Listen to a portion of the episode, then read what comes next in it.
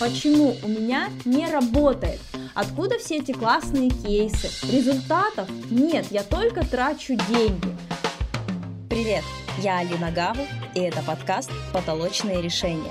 Здесь мы на практике разбираем, как пробить свой финансовый потолок на любом уровне сложности. В этом выпуске мы поговорим о ситуациях, когда маркетинг не работает. Почему и что с этим делать? По первому высшему образованию я маркетолог. И о слове маркетинг я узнала тогда, когда по факту он у нас только начинал набирать обороты. Тогда я узнала о базовых инструментах маркетинга, какие есть возможности, по каким принципам это все строится, работает и так далее. И по мере того, как я начала развиваться уже в области психологии и в меньшей степени интересовалась маркетингом, прошло какое-то количество лет. И когда уже мне в моей профессиональной деятельности нужно было внедрить новые какие-то маркетинговые инструменты для себя, когда передо мной возникла задача продвижения, я обратилась к маркетологам для того, чтобы освежить свое видение, понимание, что актуально сейчас, что работает, какие есть варианты, какие есть инструменты, какие есть возможности. И к моему удивлению, ничего нового за это время особо в маркетинге не произошло. Да, появляются какие-то новые инструменты, да, появляются какие-то новые особенности ввиду развития там и социальных сетей и разных направлений, но сама суть осталась неизменной. То есть за все это время ничего нового не придумано. Принцип один, суть одна.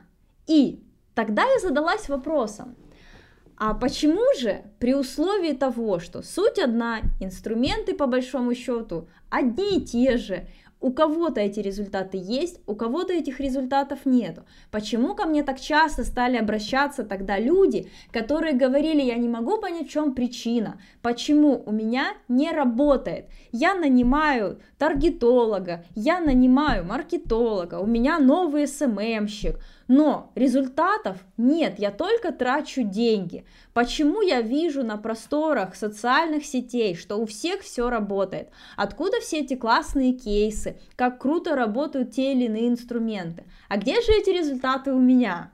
Я очень хотела бы вас удивить, но точно так же, как и с маркетингом, здесь нет по факту ничего нового. Если инструменты бизнеса, маркетинга – продвижения у вас не работают, значит что-то не работает у вас вот здесь. Значит, вы не так их применяете. Значит, вы не можете понять, что именно нужно зашить в этот инструмент с точки зрения смысловой нагрузки, чтобы получить свой результат. Давайте разберем сегодня это на примерах. Все сейчас активно развиваются, продвигаются или собираются продвигаться через социальные сети. И в социальных сетях есть один инструмент, который очень сильно зависит от того, насколько человек вообще проявлен, как он ощущает себя, как он ощущает свою внутреннюю силу, насколько он зажат, не зажат, скрыт, не скрыт, насколько свободно он говорит, стесняется он или не стесняется, показывать себя, свое лицо, говорить на камеру, как при этом он держится. А ведь это все база.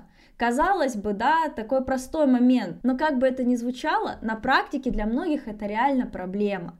Потому что человек может быть автором классного продукта, он может быть производителем крутого товара, но если у него есть внутренние ощущения страхов, неуверенности в себе, зажатости, стеснительности, то как бы он ни расширял спектр инструментов, оно не работает, потому что он просто не может эти инструменты внедрить так, как они должны быть внедрены. И очень часто для получения первых финансовых результатов при работе с мышлением достаточно подкрутить вот этот винтик. И когда человек чувствует больше уверенности в себе, когда он больше сознательно уже понимает свою самоценность, чем он действительно хорош, за что его любит его аудитория, Только за счет этого человек может поднять уже первые результаты работы с головой из своего блога или любой социальной сети, чем бы он ни пользовался. И смотрите, это работает на разных уровнях финансового достатка и вообще того уровня, на котором человек находится.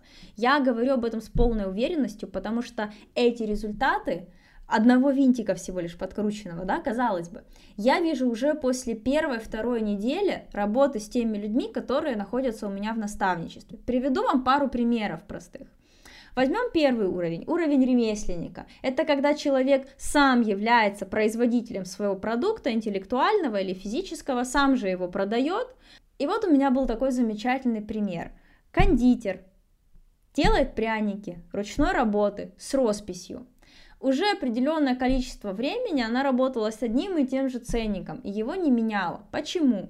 Потому что была неуверенность в себе, потому что был страх, что если она поднимет цены, старые клиенты разбегутся, новые не появятся, и она вообще останется без денег. После того, как мы подкрутили винтик самооценки, уверенности в себе и проработали страх остаться без денег, она подняла цены на минуточку в два раза. При этом проследила статистику, что за месяц после поднятия цены оборот не уменьшился. То же самое количество заказов, все постоянные клиенты остались, никто не отвалился. Но только из этого действия чистая прибыль увеличилась в два раза. Хороший пример? Хороший. Следующий пример. У меня в работе был предприниматель. Здесь уже следующий уровень, когда человек не ремесленник. Это директор функциональной стоматологии, который давно уже отошел от ремесленничества. И сейчас уже выступала непосредственно в роли собственника и в роли директора функциональной стоматологии с командой и так далее. Там был целый ряд особенностей, но помимо функциональной стоматологии было еще несколько источников получения дохода у моего клиента. И один из них э, была сдача недвижимости в аренду. Ситуация была следующая. Есть недвижимость, есть ее рыночная стоимость, и на тот момент времени рыночная стоимость реально выросла уже какое-то количество месяцев назад. Но цена на объект, который сдавался в аренду, не повышалась. Почему не повышалась? Да было неловко, было как-то стрёмненько, страшненько, а вдруг человек откажется, это же придется искать нового, а мало ли как он отреагирует, это неудобно, ну и так далее. И по большому счету уже здесь мы сделали финансовый результат еще до того, как начали работать непосредственно с деятельностью основного бизнеса клиники. Просто в том, что после первой сессии, когда мы, не касаясь напрямую этого вопроса, говорили о сильных сторонах, об уверенности в себе, когда мы эти сильные стороны личности распаковали, разложили по полочкам, увидели их фактическое применение в этой реальной жизни, мой клиент просто пошел и поднял ценник на сдачу своей недвижимости в два раза. Что вы думаете? Клиент отвалился, очевидно, в два раза подняли цену. Но при этом мой клиент не испугалась, при этом она в этот же день нашла другого арендатора, который был готов платить ей ту сумму денег, которую она хотела, заключила договор и вуаля. Я о связи маркетинга и бизнес-психологии могу говорить бесконечно долго. Еще несколько простых примеров. Многие затрудняются ответить на вопрос себе и своим маркетологам, а кто же ваша целевая аудитория? Почему? Потому что элементарно для того, чтобы проанализировать свою целевую аудиторию, нужно не бояться с ними говорить. Нужно не бояться критики, нужно не бояться услышать обратную связь, даже если она будет неприятной. И на этом этапе многие стопорятся. Выйти и спросить у своей аудитории или у своих уже клиентов, а как вам? А дайте обратную связь. А какие сейчас есть у вас проблемы? А копнуть немножечко глубже. Не побояться, что вы вторгаетесь в личные границы человека, нарушаете, ему будет дискомфортно. Спросите. Это тот элементарный шаг, который ввиду наших установок, убеждений и страхов не дает нам возможность элементарно провести качественное маркетинговое исследование для того, чтобы потом эту информацию дать в работу маркетологам. И инструменты продвижения уже здесь заработают у вас намного круче.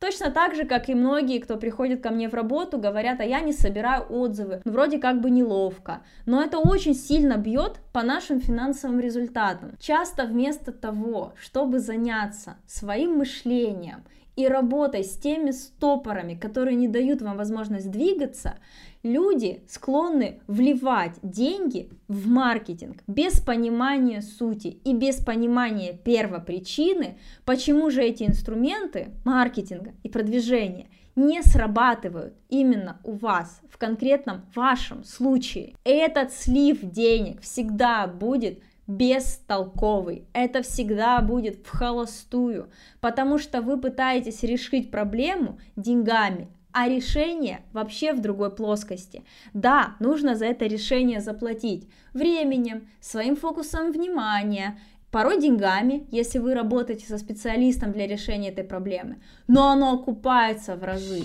И тогда ваши вложения в маркетинг станут оправданными, эффективными и давать те результаты, которые вы хотели бы у себя видеть.